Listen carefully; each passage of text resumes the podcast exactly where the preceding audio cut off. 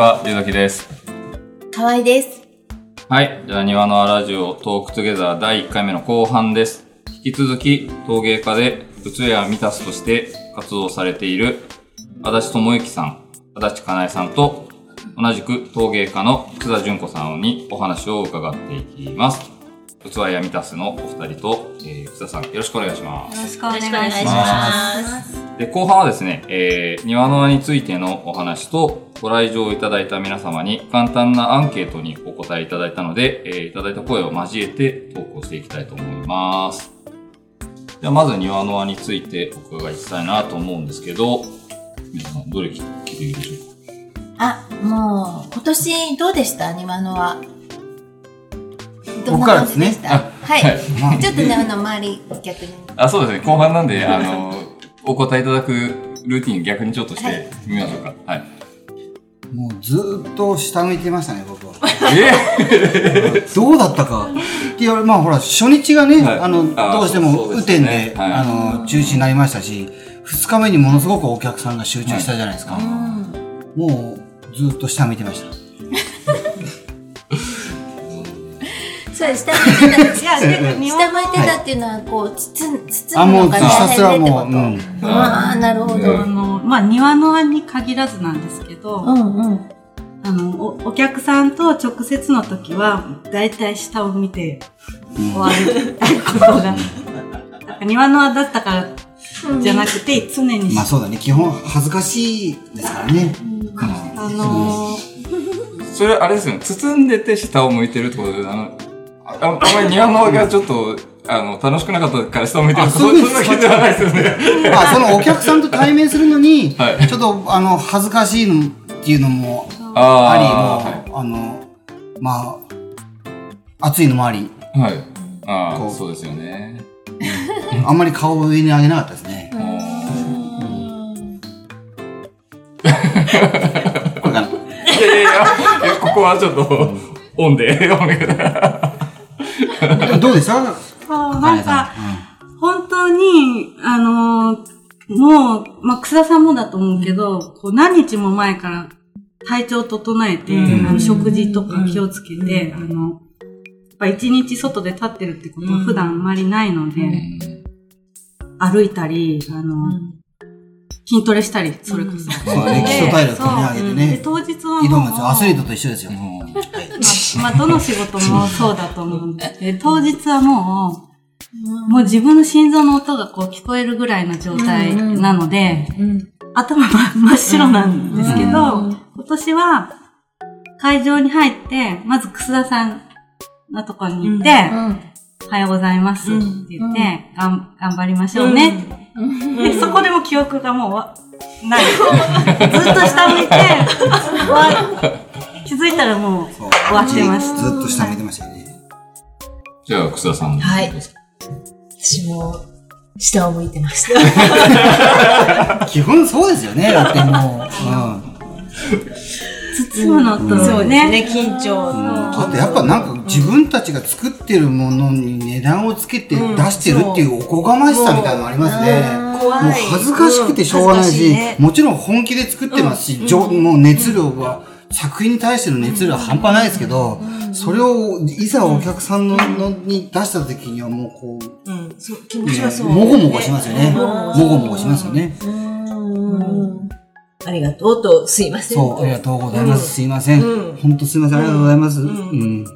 それだけ、あの、緊張感の中、接客しても、包み間違えたり、お釣りを間違えたりするので、うん。ね、うんあの、もっとお客さんと本当は喋ったりしたいけど、そうすると多分失敗が増えるので、あの、下を向いて作業に 集中しています。じゃあ、今年は、その、出した作品なんかについてちょっとお聞きしたいんですけど、あの、はい。えっ、と、まあ、ギャラリーの展示の時とかは、だいたいギャラリーのオーナーさんのリクエストとか、その、やる県の特徴とかあるようなモチーフにすることがあるんですけど、庭の輪は、あの、上司公園であの、犬のお散歩してる人が多いので、犬を多めに。ああ、そうなんだ。うん。へー。はい。楠田さんは、えっ、と、私は日常を作ってるはいもので、で、新しいものを中心に、定番のものと、並べてますね。なんか新作とかってあありました？今年、あの、出していただいた中で。庭のは、専用にってというのは作らなかったけど、犬のカップ作ったりしたね。うん。犬の皿も初出しだったんじゃないですか？あの、通販以外で。ちょっと犬がたくさんついているお皿があったんですけど、はちょっと作るのが大変すぎて、作ってなかったアイテムなんですけど、それはちょっと頑張りました。い。ありがとうございます。楠田さんは何かあります？私はそうですね。うーん、一つの釉薬というか過食っていうか、そういう一つのものが出来上がるのに結構何年単位ではい。かかるので、はい。それで最近割と作っている吹き寄せっていうタイプのものがあるんですけど、はい。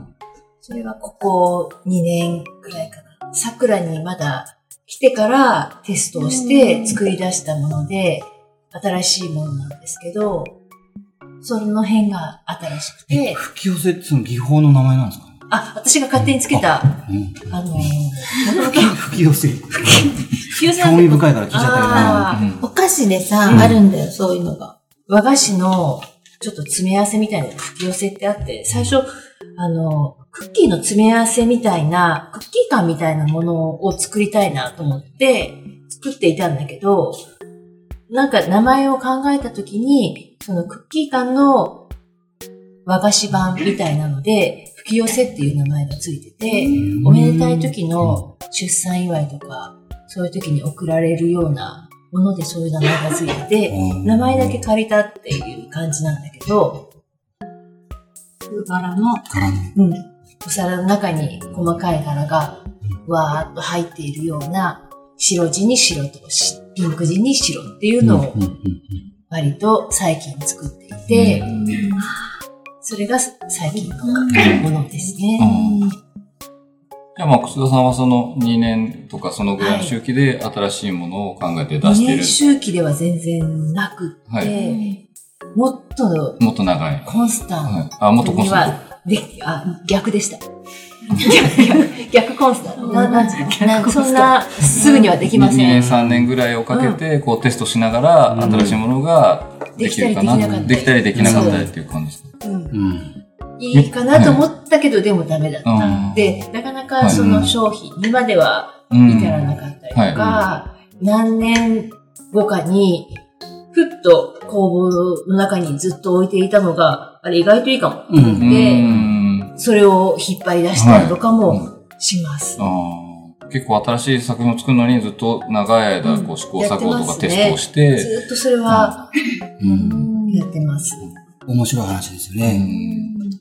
なんかこう、釜の中って、こう、四角いこう、棚板の中に、こう、どうしてもさ、お皿、うん。お皿、お皿がこうん。う、入れたりとかする、まあ、カップとかでもいいんだけど、どうしてもなんかこう、まあ、うん隙間が結構空いたりとか、うんちょっとなんかうまくうね、ん。なんかそこのところに、入れようと思えばいくらでもちっちゃいものは詰めれるし。そういうところうんに、いつも大体そういう試しをね、入れたりとかするのね。うん。陶陶芸家の人たちは。うんそれね、上の方の棚の段だったら、うんどうだろうか、下の方だったらどうだろうか、みたい違うなね。からね。うんうん。手前と奥でも違うし。楠田さんのあの、織部町の釉薬で字をわざと出してる作品すごい好きですね。あーあれはもう抜群のセンス感じますね。うちうちも何個かあるんだけど、ありがとうございます。あ急にごめんなさい。そその技法の名前かと思ったら吹きなんとかみたいな。もう全然オリジナルで名前つけてる。うん藤田さんの本当ね、うん作品の名前はね、名前がねすごいそう、ドラマから撮ったりとかししてるから。はい、ハイカラ民芸ね。あ俺が買っていただいたハイカラ民芸。ハイカラ民芸。なるほど。三田さんは新作とかってどれぐらいのこう、スパンで考えてたりするんですか？もう、結構常に出してます、新作は。もうちは焼きとか、そういうところじゃなくって、表面的なところなので、あの、モチーフの。えっと、単純に、その、二人で活動しようと思った時に、やっぱり一人じゃないので、言葉でこう、共有しなきゃいけないかったり、気持ちの部分で。そうした時に、500種類作ろうっていう、生涯で、勝手に自分の中で目標というか、設定があったんですけど、はい。今来年10周年で、で、今回数えたんですよね。何種類か。160ちょっとぐらいかな。うんまあ、およそ3分の1に来たので、はい。あと20年で300点以上作んないと。あれ？違う？う、いや質問の意図とちょっと違いますよね。いや、大丈夫です、大丈夫です。まあ、そう、そう、そういう、うん、これは結構大事な。あの、キーではあるんですけど、そう、あのー焦ってます。そう、とにかくそう、あの、うち、あの、か、一回型を制作して、はいあの、うん陶芸でいう技法で言ったら、型打ちっていう技法で作ってるので、はい。突然手でパーパーパーと組み上げて作ってる作品じゃないので、もう、要はまあ、量産できるので、すごい気を使うんですよ。で、もちろん新作を出すときももう、すごいここで話し合って、ボツになった作品もいっぱいありますし、型も、型を作ったのに作んなかった器もありいっぱいありますし、とにかく新しいものをずーっと出し続けなきゃいけないっていう呪いを自分でかけてますね。うん。呪い。呪いですよね。自分でかけている自分への。そんな中、じゃあ、ずっと作り続けてるものっていうのもあるんですか？あ、もう、もう一番初期の、あのー白鳥が大空を飛んでいるっていうはい。お皿はもうずーっと初期からずーっと作り続けてます。もう型も何度も作り変えてます。じ結構わかりづらいんですけど、結構、あのーアップグレードって言ってるんですけど、うちは。あの、ちょっとずつ型は同じようなものを見せてる、同じような作品に見えるんですけど、ちょっとずつこうモデルチェンジみたいなことはしてます。なので、そこら辺も新作って僕たちは言いたいですけどね。多分、み見てる人たちは多分わかんないですよね。うん、微妙にウサギの足が下がってたり上がってたりとかはありますね。そう最近作り変えたのだと、はい。うさぎが一匹跳ねてるモチーフのお皿があるんですけど、今回からお尻がちょっとこっちを向いてたりとかします。へただ、なんかちょっとリアルが上がって可愛く、ちょっと可愛くなくなっちゃったね。ちょっと、ちょっとね。うんやっぱ難しいところですよね。なるじゃあ、もう少しちょっと庭のあのことについてちょっとお聞きしたいんですけど、えっと、これまで、器屋三田さんは庭の輪に7回、楠田さんは5回出ていただいている感じですよね。で、えっと、今年庭の輪10回目だったんですけど、初めの頃と最近とでなんか違いを感じたこととかってあります？それはもちろん変わっているでしょうね。まあ、あの、へ変化に気づけないみたいな。おお客お客様の,、うんあの感じとか、そのじあのご自身のブースに来ていただいたお客様の感じとかで、かまあ難しいですよね。自分も変わってますし。あまあそうですよね。うんうん。うん。やっぱまあ、熱量は上がった気がしますね。私2012年が、はいえっと、夫が一人でまだ活動してた時にはい。出してて、私はお客さんとして行ったんですけど、うん。その時は本当に地元の人しかいなかったイメージです。はい。で、今は、もう本当に新幹線に乗って来てくれる人もいるぐらい、結構あの、びっくりするぐらい遠くから来てくださる方が増えました。ああ。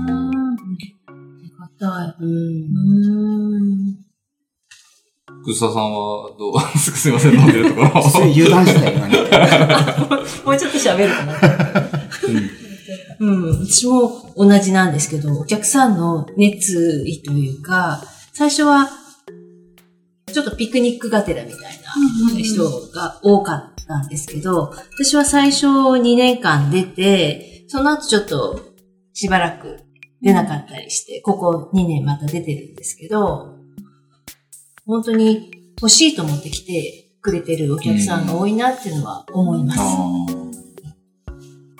じゃあ逆に、あの、そのお客さんとか庭の感じじゃなくて、この10年間でご自身たちがなんか変わったこととかってあります？で、ありまあ、それはまあ、あの、現実的に、あの、量があまり作れなくなったそうみたいな。なんです。私も本当それ、やっぱもううんの、やる気は変わってないやのに、る気も変わってないんだあの。体がもうで、あの、うん。ついていけなくなって、うんもうたもう器満たすを立ち上げた当初にもうちょっと無理しすぎましたね。うん体がボロボロです。変化 した方がいいよ。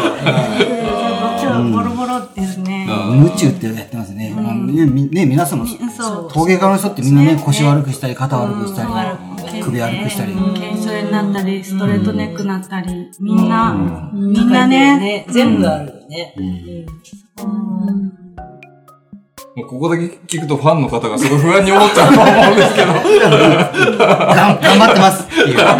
天然 がね、ないよねって、いいよね、天然なくてって言われるので、うん。あの、おばあさんになるまで、うん、やり続けい。たい。うん。さんどうですか？私も、ちょっと首の痛みには、ああ、そうですか。どこに行ったらいいのかなっていうのは思ってるんですけど、うん、でも、この10年間とか、まあ、15年ぐらいで変わったなって思うのは、仕事してるのが辛くなくなってきたというか、昔よりも、うん、辛くなくなったんですよ。も前はもっと辛かったんですよね。辛いって今いっぱい言っちゃったけど、はい。今の方が楽しくできるようにな。それありますね。精神的にはもうすごく前に行ってんだけど、体がついてこないみたいな。そう、体はもう動かないし、うんたあんまり作れる量も減ってきてはいるんですけど、うんでも、前はもっとこう、作りたいものと、作れるものと、好きなものと全部違っていたのが少しずつ合ってきているような気はいはいがはしていて、まだもちろん納得はしないし、釜開けるとがっかりしてまた飲んだりするんですけど、でもそれでも前ほどではなくい。て、あやっぱり、うん、釜出しのたびに、もうちょっとこうしたいっていうのをずっとメモしていて、で、次の釜炊きの時に調整してっていうのをずっとやっている中で、少しずつ変化してきたのもあるし、そういえば前ほど逃げたくなってないって。釜出しの時に思ったりしていて、うん、前は工房に行くのも辛かったりとか、がもっと日常的にあったのが、本当好きでやり始めたのが、もうよくわからない状態で、うん、とりあえずやっていかなきゃいけないでやっていたのが、少しずつ楽しいかも、うんずっとやっていきたいかもっていうのをうん思えたのはやっと最近のような気がしていますね。でも、楠田さん、うん昔からうさ、んあの、それこそさ、おばあちゃんになるうん。ぐらいまでずっとやりたいって思ってたけどね言ってたもんうんね。すごいって。他にやりたいことがなかったっていうのもあるし、あと、おばあちゃんっていうのが、もう、その時はちょっと遠いふうに思ってたのが、結構リアルになっ た時に、あ別に他にやりたいことないなって、うん。今のことを続けていけたら、うんうん。うんこれが一番いいなっていうのを本当に思うようにうん。なってきてる感じ。なんか逆に、足立さんとか若い、もうちょっと若い頃は、きちんとなんかこう、日に、日にちっていうか、ここまでは、なんていうの、目標立てみたいなのめちゃめちゃしてたでしょ？してました。はい。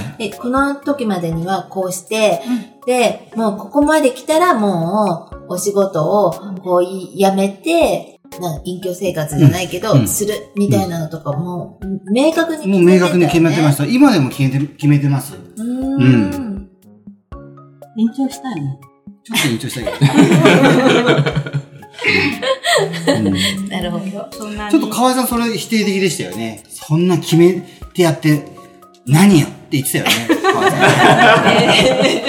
だってさ、わざわざさ、こんなさ、自営業なのにさ、うんめっちゃサラリーマンみたいなあ、こと言うからあさ。これは、これはちょっと、ここの場を借りて話したいですけど、やっぱりその、さっきやっぱ草田さんもおっしゃったように、もうそんなに、まあまだ若いって言われる世代かもしれませんが、いや、ちょっと、あの、後の方が短くなってきたっていうのは感じてるっていうのは大きいですよね。あと、あと何、あといくらでも仕事できるわじゃなくて、あと何年しかできないっていうように、そう、ちょっと、あの、じ自分で自分のこと縛るのが好きなので、僕は。自分縛りみたいな。うん、言葉で動かされそう、る。言葉で、言葉で動いてるんですよ、僕。なるほど。じゃあ、庭の輪について他に聞きたことあります、ね、もうそろそろでもね。そろそろじゃあ、うん。いきますか。行きましょうか。じゃあ、あのー ここからちょっとお客様に、えっ、と、いただいたアンケートを元に話を進めていきたいと思うんですけど、僕だ。あはい。ちょっとここにガチャ、ガチャガチャを用意したので、ガチャガチャですね。はい。これを一つずつちょっと、あの、入れて、引いていただいて、え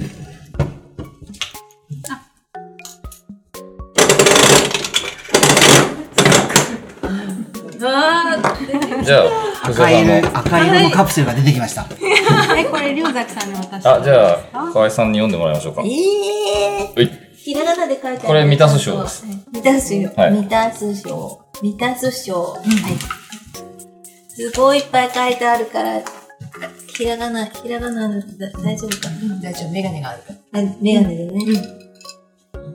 はい。ラジオネーム、いちねこさん。横浜から来てくれました。おー。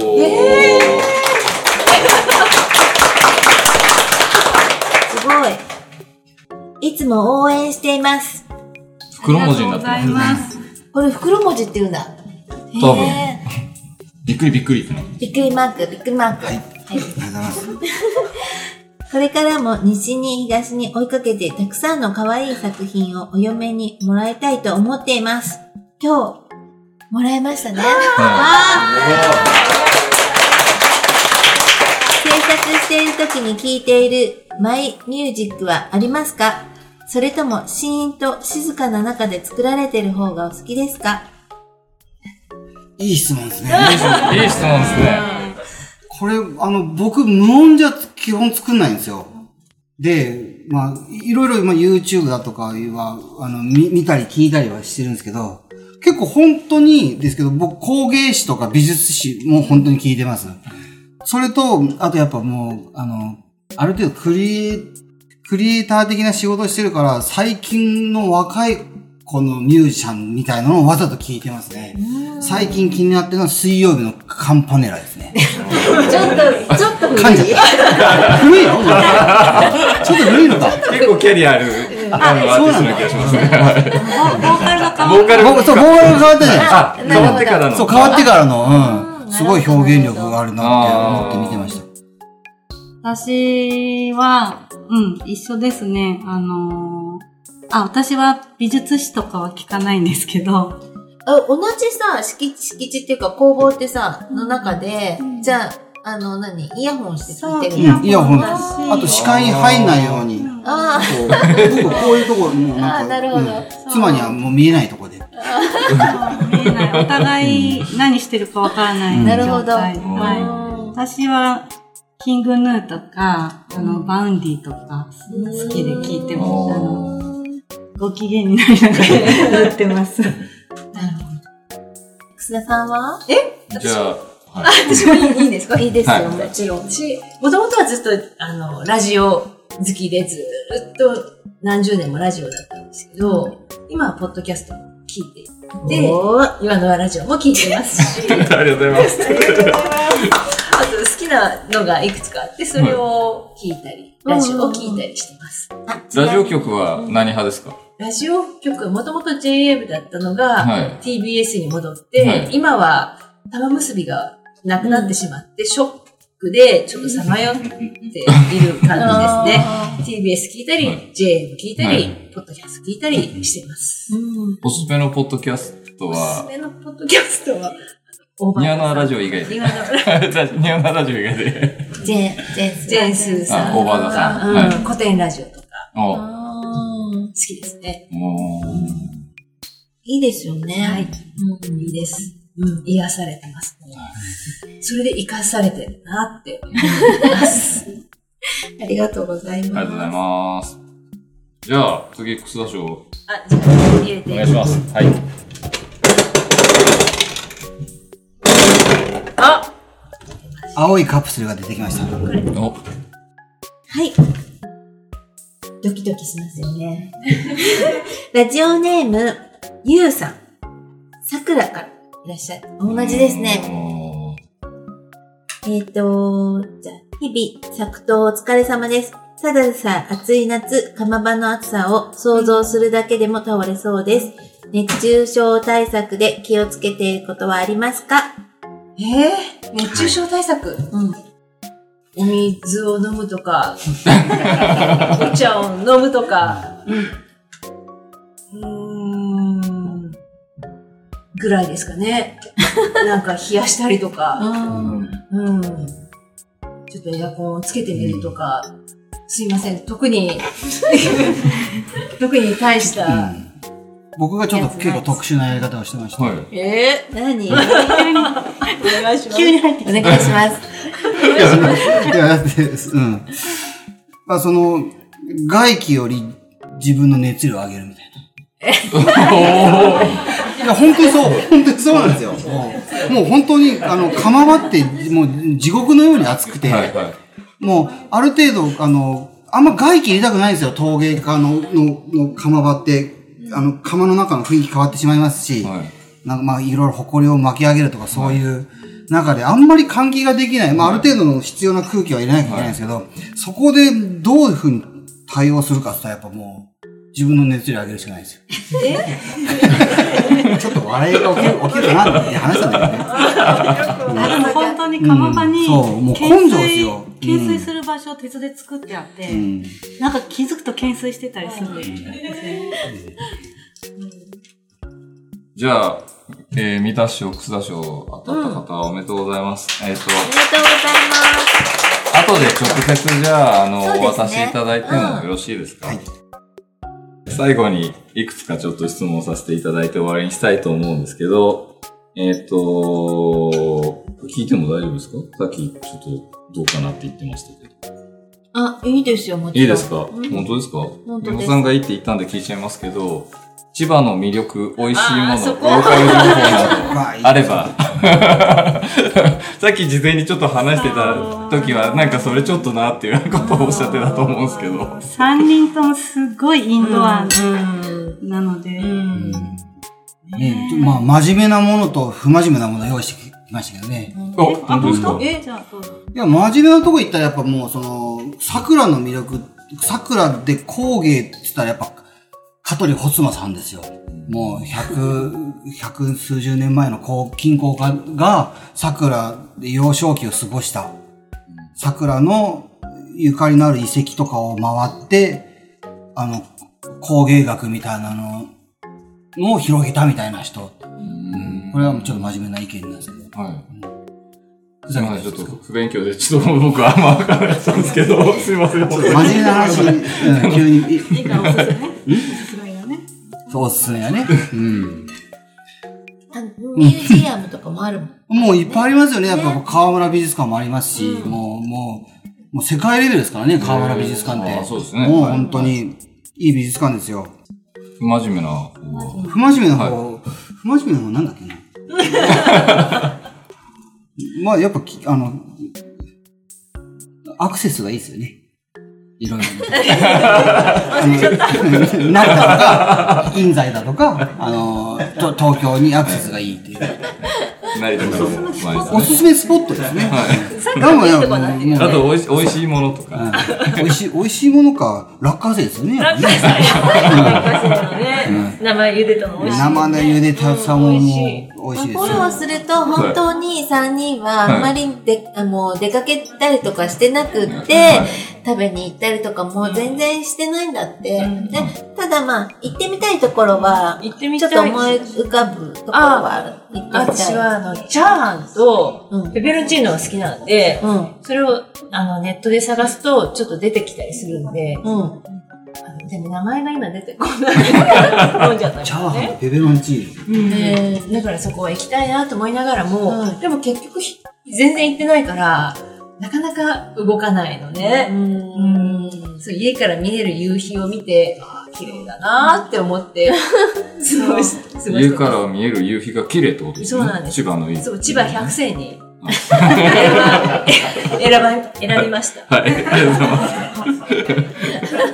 す。じゃあ、次の質問いっていいですか、はい じゃあ今後、あの、新しくやりたいことや作りたい作品などがあれば教えていただきたいなと思うんですけど。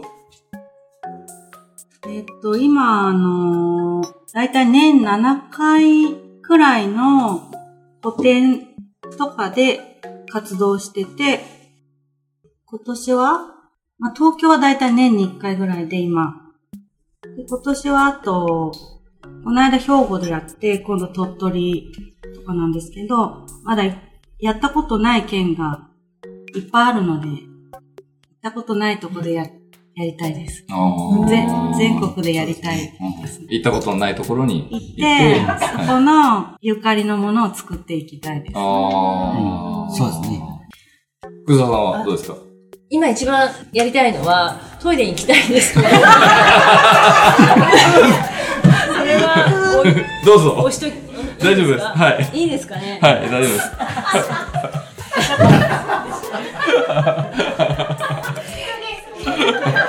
慢してたんだね。どっちから我慢してたんだ。多分ね、楠田さん、ん2年、二年ぐらいかかるって言ってましたからね。そうですねいや、もっとかかってる本当に。うん。うん。今試してるんだっていうのを5年、5、6年ぐらいずっと。もう慎重に慎重にね、もう実証、実験をかを繰り返し、もう納得いくものを世の中に出してるんでしょうね。なんか僕らにないものがありますからね、草田さん。ねすごい魅力的な陶芸家ですよね、本当に。本当になんか、自分を持ってるっていうか、流されないし、ね、うんうん。お二人の進行、あの、楠田さんと三田さんの進行はどれぐらいなんですか？三河合さんに紹介してもらったんですよね。そうで、その河合さんに、あのーすごく尊敬している友人である陶芸家がいるっていう話を聞いてて、そうですよね。ちょっと思い出うん、そうそうですって言わなきゃダメですよ、ここは。そう。本当ずっと作り続けていて、あの、本当に尊敬してる人がいるんだよねって紹介してもらって、で、えっと、作品を見たときに私はもうそれを、あの、自分が作る以前から雑誌とかで目にしていたので、器を見てすぐ分かったし、あとこう、振り返ってみたときに2012年の庭の輪にも出てらっしゃったので、こう、いろいろ結びついたんですね。で、会ったら本当に魅力的な方なので、もう、すっかり好きになってしまって、本当普段、同業者とか、あの、地元の人とあんまり、まあ制作中心なので会わないんですけど、たまに楠田さんに会いに行って、3人でピクニックしたりとか、ね、する関係になり、なって、あの、今に至ります。なんかね、作家さんってちょっと孤独なところもあるじゃない。ずーっとさ、一人でさ作り続け。まあ、ご夫婦だから、まあそういうことはないかもしれないけど、一人でね、うん。作品作ってると、まあ変な話、何日も人と喋ってないみたいな時もね、うん。普通。あるからね。なんか、ちょっと、あの、うん、近所だし仲良くなってもらって。そう。本当私引っ越したのが2年ぐらい前になるけど、うん。それまで、あの八千代に住んでたんだけど、ちょっといろいろあって引っ越したいって考えている時に、河合さんに話したんだよね。うんうん。アンドアームの企画展をやってる時に遊びに来て。で、そしたら、足立さんとこ引っ越したって言ってない、言ってたんじゃないかな、つって。陶芸やってるとどうしても工房付きの家じゃないと、仕事もできなくなっちゃうから、なかなか千葉で他で引っ越すってことができないんだけど、だから引っ越したいけど、出られないっていう状態の時に、足立さんの話をしてくれて、その場で電話をかけてくれて、やり取りしてくれて、で、その何ヶ月後かに引っ越すことになって、そう、でも住んでみたら、今の輪が近いっていうのもあるし、桜がすごく住みやすくて、うん。それまで、八千代、大和田に住んでたんだけど、その前幕張に住んでて、幕張は独立するときに引っ越してきたところで、その前は茨城に住んでたんですよね。だから千葉自体はあんまり知らなくって、友達も知り合いもいないところで、初めてリンゴ抜きに行った時もすごく勇気を出して、乗り込んで 行ったんだけど、そんな感じだったから、全然知り合いも友達もいない時だったんだけど、少しずつこの幕張から大和田って移って桜ってきて、今すごく住みやすくて、あずっと桜に住みたいなって思うようになったのも、足立さんご夫婦とうん仲良くさせてもらってがあるんで、うん。まあ、草田さんが今、あれですよね。あの、三田さんが昔、あの、そう住まれてた工房に、あの、住んでます。住まれてるってことですよね。うんうんじゃあ、どうですか？あの、戻られた 草田さんに改めて今後新しくやりたいことを作りたい、あの、作品などあれば。はああ、すみません、よく思い出したね。今後新しく作りたいとかって今まであんまり考えたことなくて、その場で思いついた、いいな、好きだなっていうのを形にしてきて今に至ってるんで、あんまり今後これが作りたいものもなくて、ただいいなっていうその感性は大事にしていたいなって思ってます。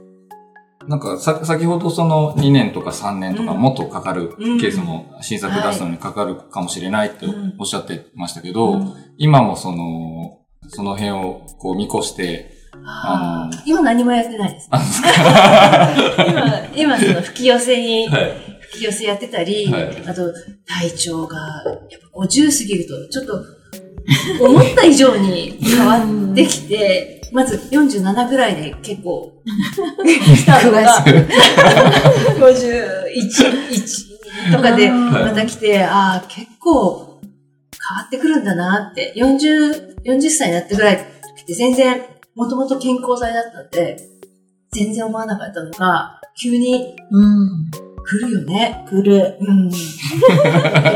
き来てるから、ちょっと全然動けない日とかもあるし、夕方から元気になったりとか、そんな感じだから、今はその感じで、ちょっと仕事をやりながら、新しいのは今は考えてなくてう、ん。うん。でも今の吹き寄せうん。っていう作品がさ、意外とこう、なんていうの？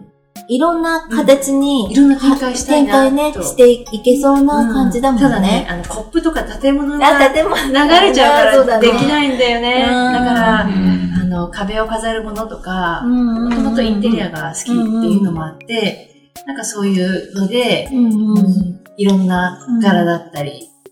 壁に飾るものは、釜の中で、こう、よ、横にしてっていうか、かうん。ね、うんいや、あのー流れないからね流れないから、飾るときは縦にしうんて飾るけど、うん釜の中では横だからね。うんそうそう。釜の中で重力がものすごく働くんですよね。ね。だから本当にた、こう、立ち、僕らを業界人、業界っていうか、いや、作家は立ち物って言うんですけど、こう立ってるものってものすごく自重を受けて、釉薬がダーッと流れるんですよね。皿って止まってくれるんですよ。こうお皿型っていうのは。はいこれがやっぱこう、立ち物ってなると、こう、ダーッと流れて、福田さんみたいなね、釉薬の微妙なそうなんですよね。ねうんカップとかは、比較的少なくなりますね。うんお皿ばっか作ってますね。それもわかりますよ。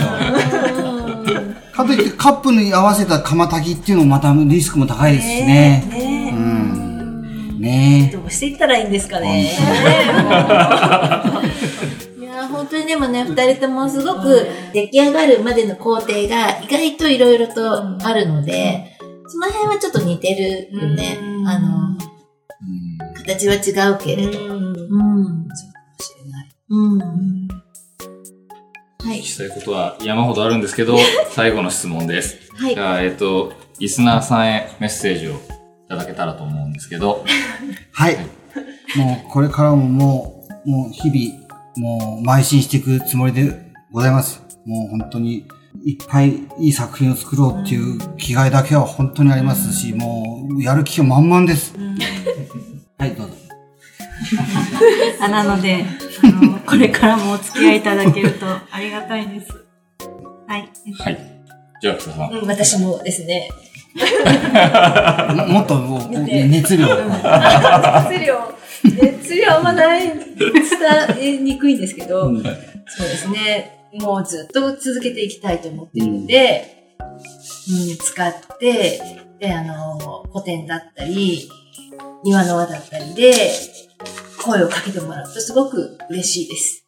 うん、私も自分からなかなか話しかけるのがちょっと苦手だったりもして、うん、話しかけれなかったりもするんで、話してもらえると嬉しいです。あそうだよ、そのさっきいい話しなくっちゃ。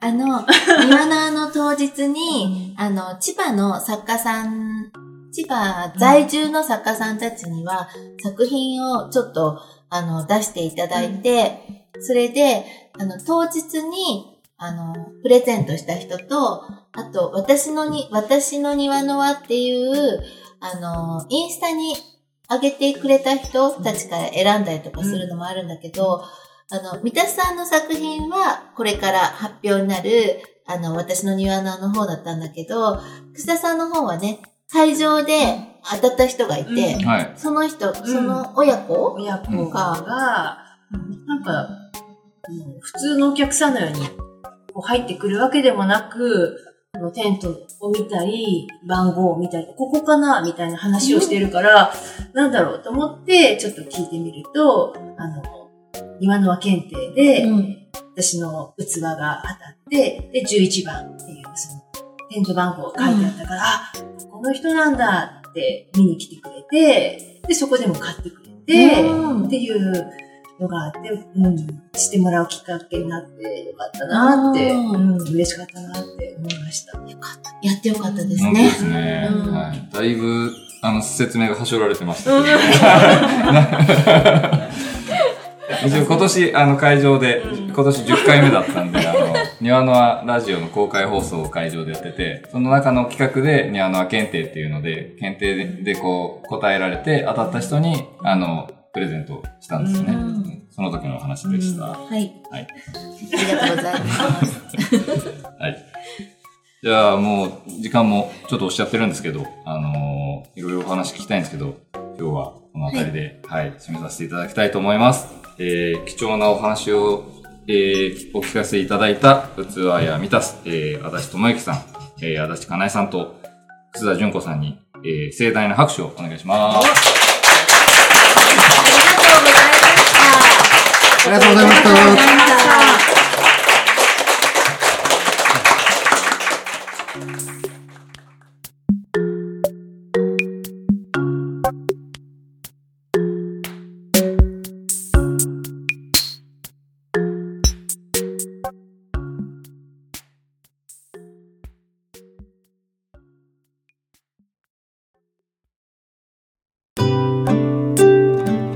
は今回はこの辺までにしたいと思います。よろしければ番組のご感想をお寄せください。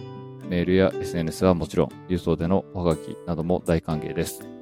Twitter の場合は、ハッシュタグ、ニワノアラジオをつけてつぶやいてください。それと、過去の開催時に作ったニワノアステッカーがありますので、ご意見、ご感想と一緒に、えー希望の旨をお伝えいただければ差し上げます。こちらは在庫がなくなったら終了となります。また、このポッドキャストは Apple Podcast、Google Podcast、Spotify、Amazon Podcast などでも聞くことができますので、そちらでフォローなどをしていただければと思います。